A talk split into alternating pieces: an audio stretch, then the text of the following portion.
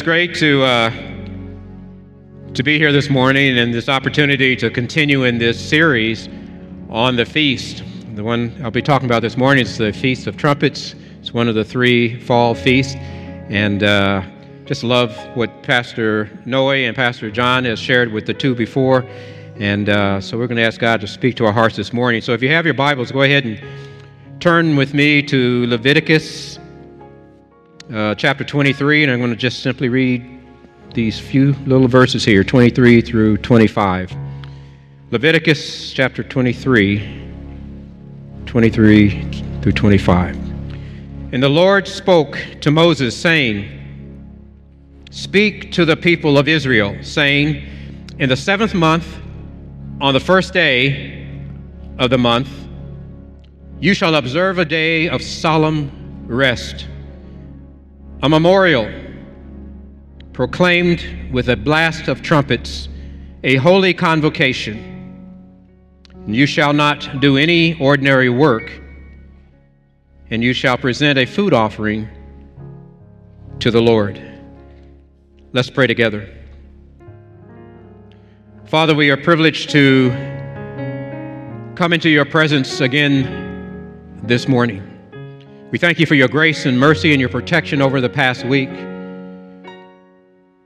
And if you allowed us to gather here as a body, as a family this morning, we thank you. Thank you for our hearts have been warmed already.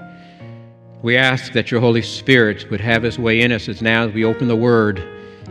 May he speak to each individual heart, each soul, and feed them, nurture them as you see fit.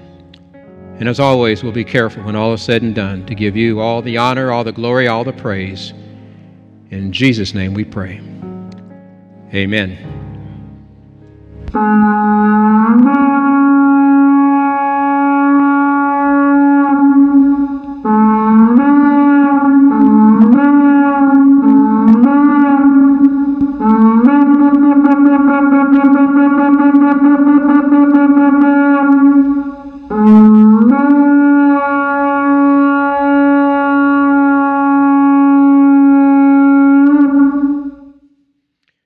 Did that wake you up or what? Believe it or not, that's the, uh, the purpose of that. That was a shofar blowing, and it is hereby proclaiming the inauguration of the start of the Feast of Trumpets on the first day of Tishri, the seventh month, which is the Jewish New Year, their civil New Year. It was blown to get everybody's, the nation's attention and bring them together as a nation, as a community, so that they might remember, so that they might worship God, Elohim, Yahweh. And so they would blow the trumpet all throughout the day, all over the land. And it was called, it was blown to call what the Bible says is a solemn rest or a Sabbath. It was a memorial so it will be a, a matter of remembering what God has done in the past, but also an anticipation for what God was going to do in the future. So they come into this place where it's not just any old rest, but it's what I call the rest of God. And we'll talk more about that. It's blown on the shofar, it is a ram's horn. And uh, the answer is no. Uh, no, I am not going to. I am not going to even come close to attempting to uh, blow this. One of the reasons because Noe, it belongs to Noe and he has mouth on it already, but I wouldn't know. I wouldn't know what to do with that. With that anyway. And uh, I found after after the uh, last service that there was somebody in the uh, congregation that said, as a kid, he grew up uh, blowing the shofar, which I thought was pretty, pretty amazing in doing that. But the shofar is used to bring in this feast of the trumpets, and it is to gather the people of God together.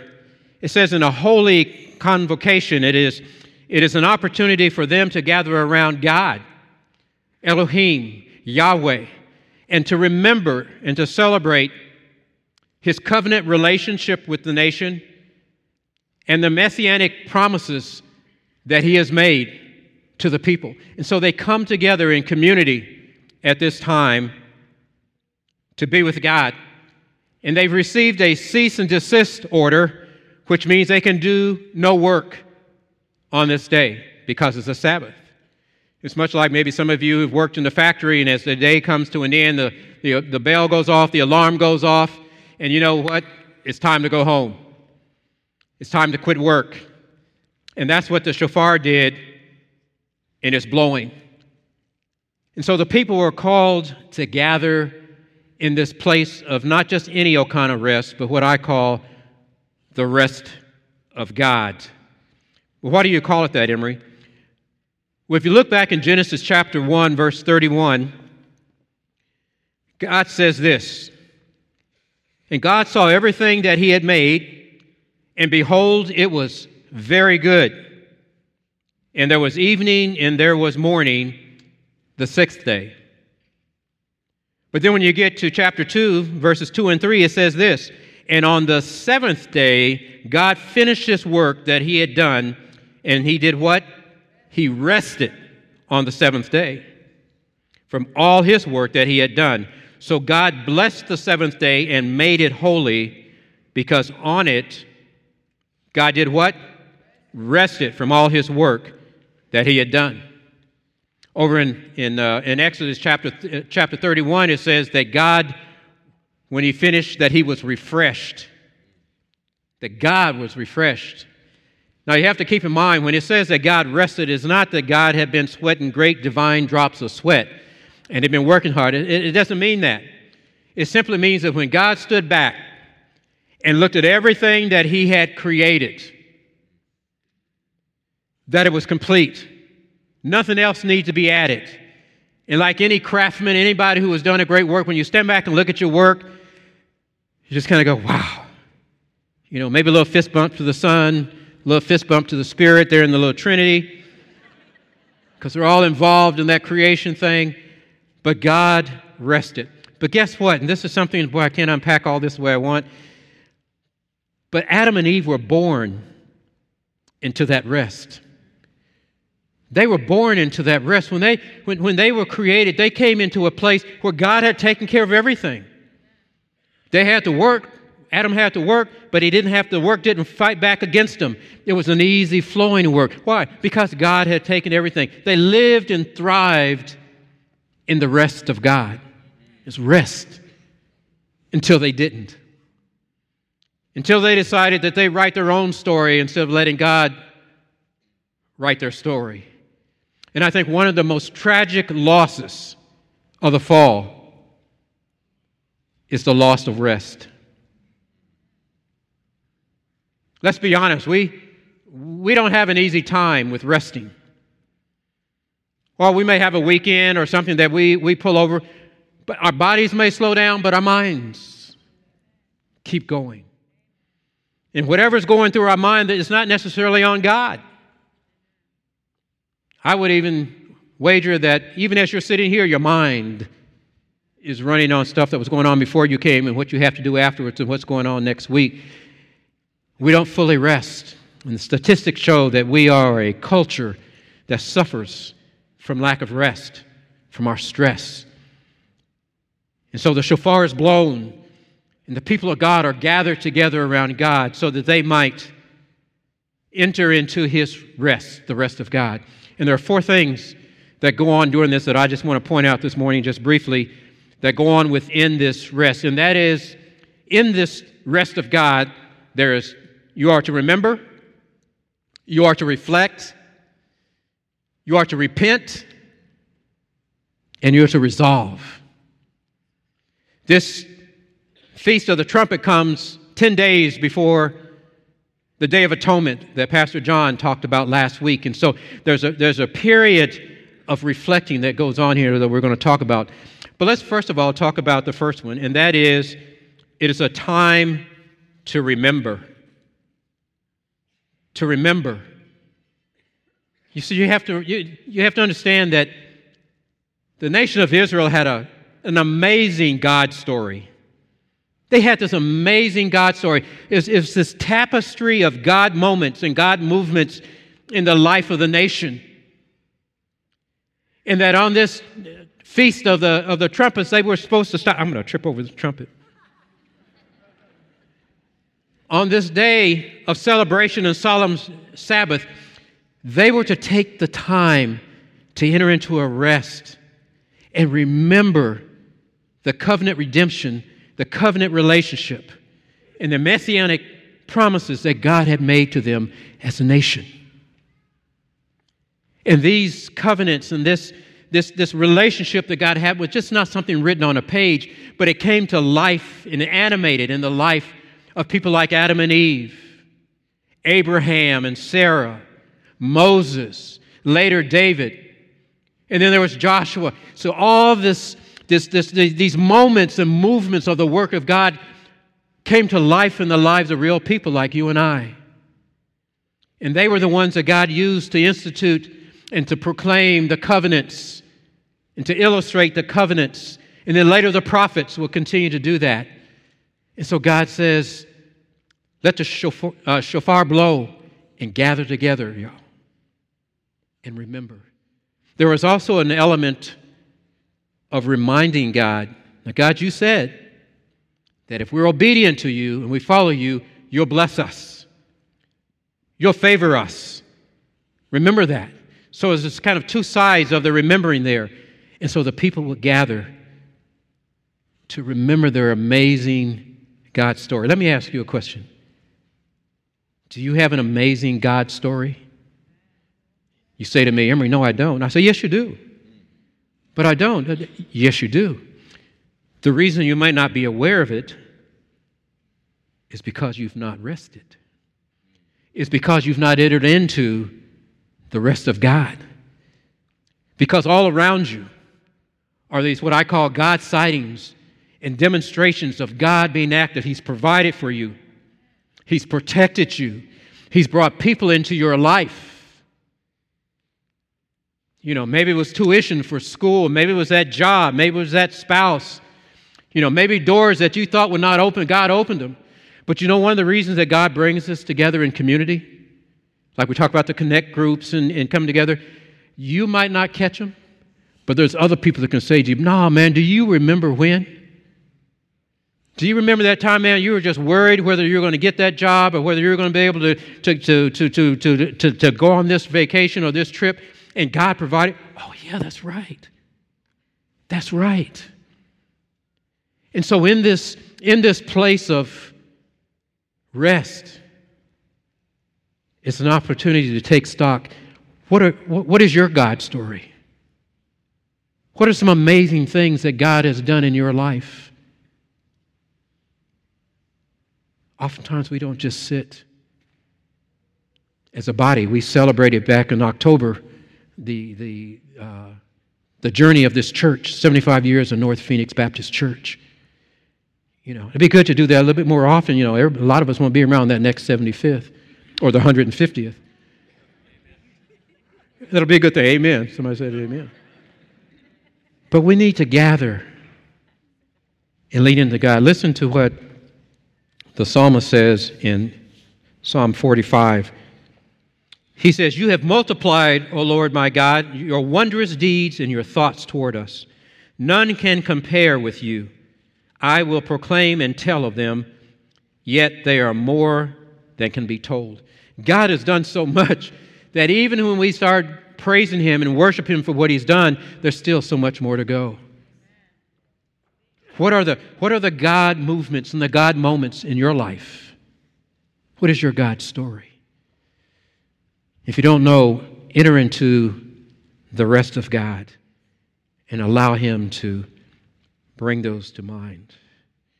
We are to remember, but we're also to use this time to reflect. To reflect on God, on our journey. Here are some questions that you can ask when we come into this place to begin to reflect when, once you've done that inventory and you realize the things that God has done for you and the great works that have gone on, your God story, first question you can ask is what does that say about God's heart? the fact that God has done all these things and, and, and brought them into your life, what does it say about his heart? That he's a God who loves you, that he's a God who's faithful, that he's a God who's 10, 20, 30 steps ahead of you, and he's got you. What, what are these amazing acts, these God movements and moments in your life? What do they reveal about the heart of God? But here's another one. If God has done that towards you, what does that say about you? About you and who you are. Man, I'm loved. I'm favored. I am valued by God. If God would do these amazing things that I've now taken inventory of, and I see His heart, man, what does that say about me? In my relationship with God and what He thinks about me. One of the biggest things in your reflection, you may think on the day that you came into a relationship with Jesus Christ and you understand that Jesus died on the cross for your sins. What does that say that God would, that Jesus would die on the cross for you? What does that mean? And then here's the third thing in that time of reflection uh, how should I respond? How, how do I pay this forward? God, I see God's heart that He's loving and He's faithful, and I understand that I'm His child and that I'm favored. And a result of that, am I just to keep that to myself? How do I how do I pay that forward? Who needs to be blessed? Who do I need to be a channel of blessing?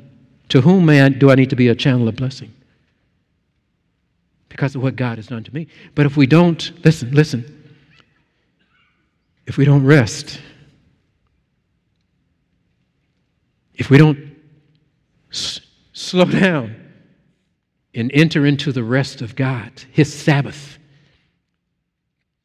You see, I believe that the, the, the, the Sabbath that He established speaks to our divinity, speaks to the fact that we were created in His image. And if we're image bearers, if God rested, guess what? His image bearers ought to be resting. It speaks into our humanity. I believe long before the science demonstrated that God knew that our bodies and our minds needed rest. It needed it before the fall, and Lord have mercy, it definitely needs it after the fall. I wanted to have a whiteboard with a calendar on it with all these different schedulings on it and have it up here just to give you a visual of just how busy we are, and then take an eraser and just right in the middle of that schedule, erase that. Just a little space in there, and say, that's where we need to rest. We need to rest. We don't rest. And even when we think we're resting, we're not resting. Even when we're sleeping, we're not getting good sleep. Why? Because we're not resting the rest of God. We need to remember. We need to reflect. And then the third thing, oh, let me, let me read uh, Psalm 8 to you, which I think is a great uh, picture of reflecting. In Psalm 8, it says this When I look at the heavens and the work of your fingers, the moon and the stars which you have uh, set in place, what is man? Who am I that you are mindful of me? Who is man that you're mindful of him? And, and the Son of Man that you that you care for him.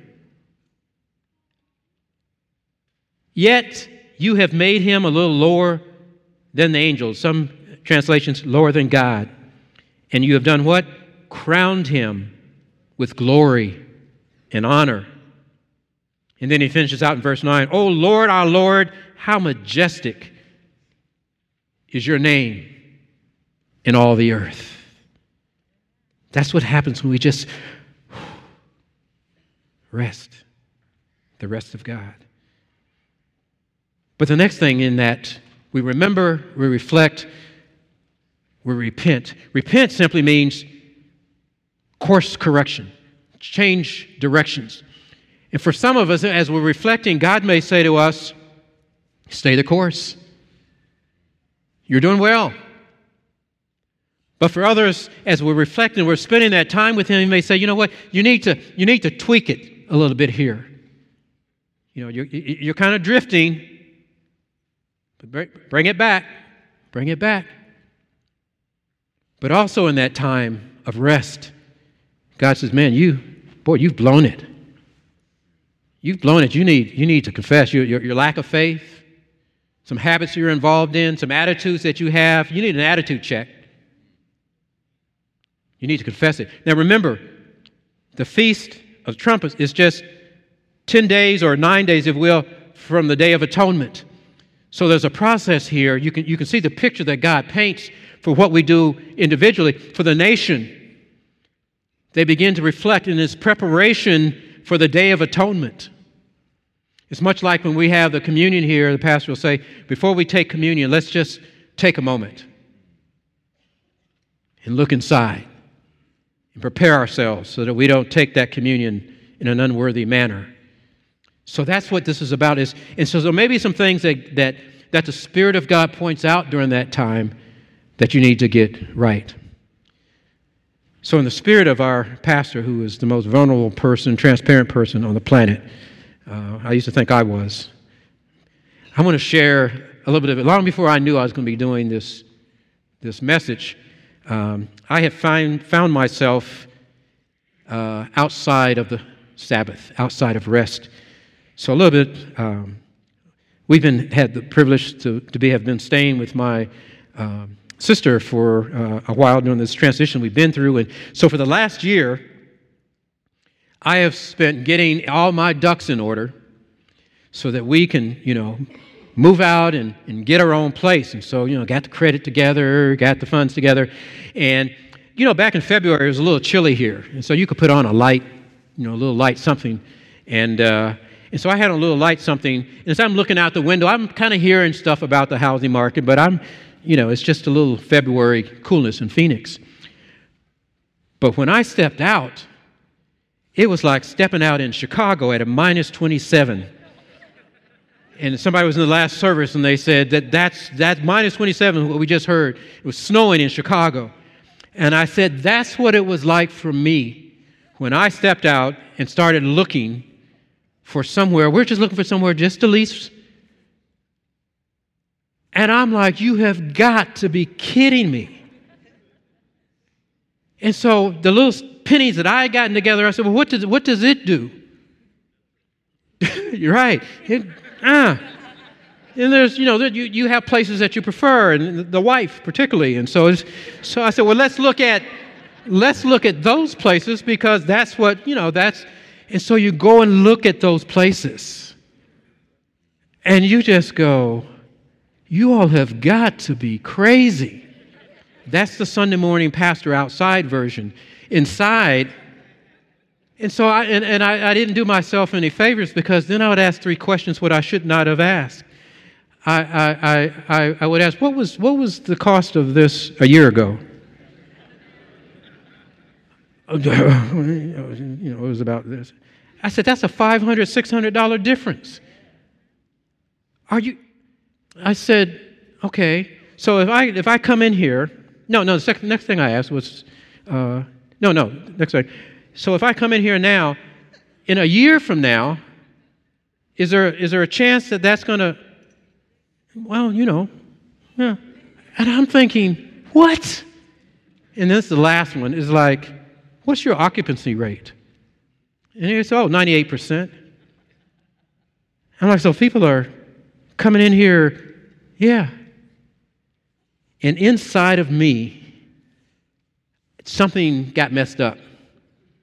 And I started looking up the symptoms online, and the, the, the C word began to show up. And I'm like, I've never experienced these things that I was experiencing inside. And I'm like, I've got to call this specialist and this because I, it's just messing me up.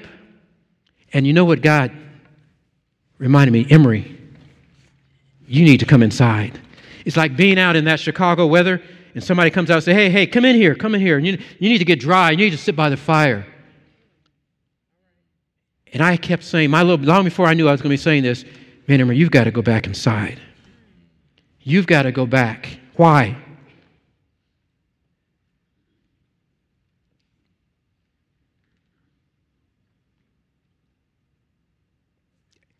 I always go here. Because for 44 years, Layla and I have seen God do some amazing things. We have an amazing God story. Just incredible. You know, both into the recession, I've shared a few months back about the recorder that I had where I recorded from, from, from May 2009 to, to July, June 2014, what we were going through. And just thought, I don't know how we're going to get through this. I came to Arizona and, you know, didn't have any income. And so somebody said, uh, I was sh- showing my resume around, said, take it over to GCU, and uh, because you're in ministry, so forth. And, uh, and then somebody said, while you're over there, go by and see so and so. She's the wife of, you know, that guy you went to school with 30 years ago. So I just went over to Grand, Grand Canyon and I said, uh, didn't have anything in liberal arts, so I said, let me go over to the health sciences. And, and uh, I found this, this lady and I said, hi, you know, she's assistant dean and, you know, my name is Emery, went to, you know, ASU with your husband, you know, 30 years ago. Da, Oh, come on in. Why are you here? Da, da, da. Well, you know, have you found anything? Did they have anything over there? No, no. Well, here, I got something for you. She never picked up the phone to call her husband and go, Hey, do you know a dude named Emery? there was no background check. There was no, she just, she just at her computer. Got this class, and you start in January. I was there for nine years. I'm going to tell you about my housing up, house flip upside down, right side up. Boom, got that, boom. And God's saying, only specialist you need is me. If you just if you just come in and rest my rest, Emery. And when I began to do that, all those symptoms that I was going to go see somebody for, there was, and I just went, well, I'll be. Even us pastoral types often forget to rest. Not just any rest, but the rest of God, where He speaks into our lives. Psalm 139, the psalmist says, Search me, O God, and know my heart. Try me and know my thoughts, and see if there be any grievous another version, hurtful way in me, and lead me in the way of everlasting. Lead me in the way of everlasting. And so there are times where we need to, coming out of that reflection, to, to ask God to search us and to get our footing back in the right place. And what is God saying to you? when you come into that rest. You're good. Stay on course. Or, hey, listen, you need to do a little course correction here. Or there's some sin in your life that you need to get right. And it's okay because for them, the day of atonement was, was coming. For us, it's already, it happened in Jesus on Calvary's cross, where he atoned for our sins, as Pastor John talked about last week. We remember, we reflect, we repent. And then the last thing, even as it says out of Psalm, that the, you know, show me, keep showing me the everlasting way, is what the psalmist says. We resolve. What do we mean by that? We, we determine that we're going to stay the course. Even though the nation of Israel had these ups and downs in their journey. I mean, God just must have had major migraines if he could have migraines with the nation, but he has the same thing with us. But he would always raise up national leaders, people whose heart were respons- responsive to him, and they just keep leading him toward the promise of that Messiah. And he kept, kept helping them understand that Messiah was coming and that God is going to set up his kingdom to where his king, the Messiah, would reign and where the nation would be blessed and favored. And it kept them on course. They, they, they, they never gave a dips and turns, But God would raise up those who would keep them focused, keep them going. The blowing of the shofar has its is, is, is a foreshadowing of the trumpets that are going to be blown with respect to Jesus who is coming again. Jesus is coming again. One of those trumpets has to do with the rapture in 1 Thessalonians, where Jesus is going to come midair. And it says this For the Lord himself will descend from heaven with a cry, and of command with the voice of an archangel, and with the sound of the trumpet of God. And the dead in Christ will rise first, and then he who, uh, we who are alive, who are left, will be caught up together with him, with them in the clouds, to meet the Lord in the air. So we will always be with the Lord. And then he says, therefore, encourage one another with these words. So that's one blow. Ah, but there's another one in Revelation. As Jesus comes and gets ready to to, to, to set up his kingdom. This is, what, this is what the nation was looking for his first time. And so they got a little disappointed when somebody threw in a cross. But he's coming. There was just a little dip, but he's coming again. And so in, in, in, in Revelation 11 15, it says this Then the seventh angel blew his trumpet, and there were loud voices in heaven saying, The kingdom of the world has become the kingdom of our Lord and of his Christ, and he shall reign forever and ever. Ha, hallelujah. That's all I'm going to do. It's going to rain. The resolve is like Paul says in Philippians 3 I'm going to, I'm, I'm going to stay, I'm going to press on. Because God has, He's promised, it's, it's coming. It's coming. Just stay the course. You're going to have bumps and bruises along the way. We're living in a crazy time. But God is faithful. Well, how am I how do I stay connected to that faithfulness? I rest. The rest of God. I join with others. See, God worked with a nation, with people. We think so much individually, but God works with the faith community. So, so, so we come into that rest with a faith community. And we remember, we reflect. Need be, we repent, we, we course correct. And then we stay on target. We resolve. All of these feasts have what's called an antecedent and an anticipatory element.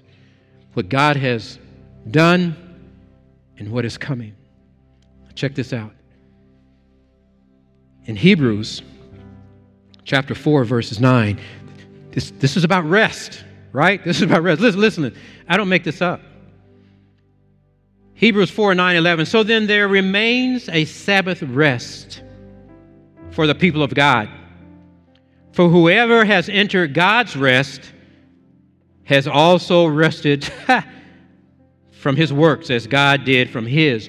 Adam and Eve, in their original humanity, they were born into rest.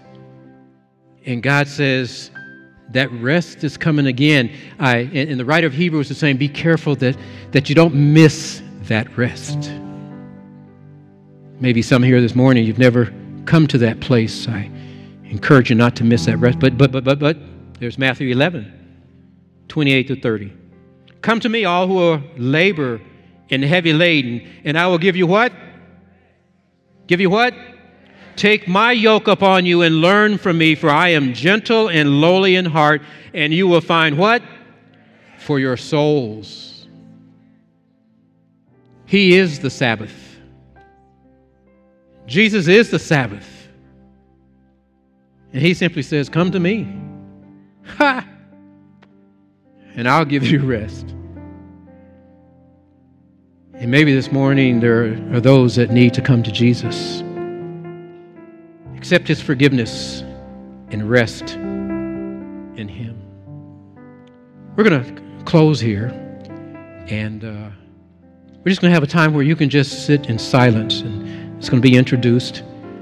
And uh, just sit for a few minutes and just remember. And then we finish that, I'm going to bring you out there and have you stand, and we'll have our folks up here, and then you can go and, and feast.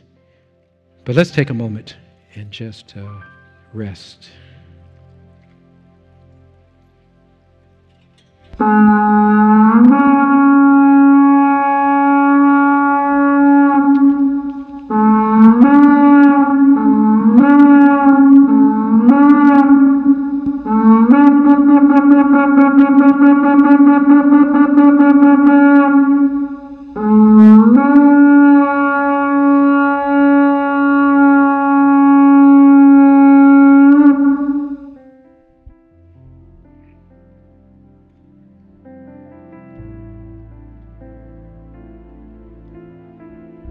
thank you that you call us to this place of rest.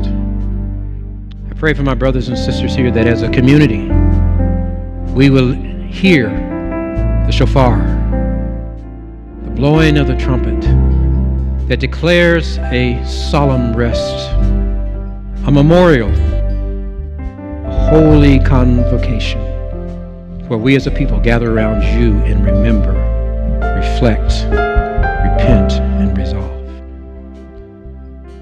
there's anybody here under the sound of my voice and you've never made a commitment of your life to Jesus, the rest of God, to understand that He loves you and He died for you, this may be the morning that He's saying, Come and let me give you a new life. Others, that during this time, there may be God is speaking to you and you need to come and just have prayer or kneel at the altar, I invite you to do that. The time of the Feast of Trumpets is here. I'm going to have you rise, have the pastors come forward, and uh, as you desire, you're dismissed, and we'll see you next Sunday. But come if God is moving you to come. The fragrance of heaven Pour your spirit out. Pour your spirit out.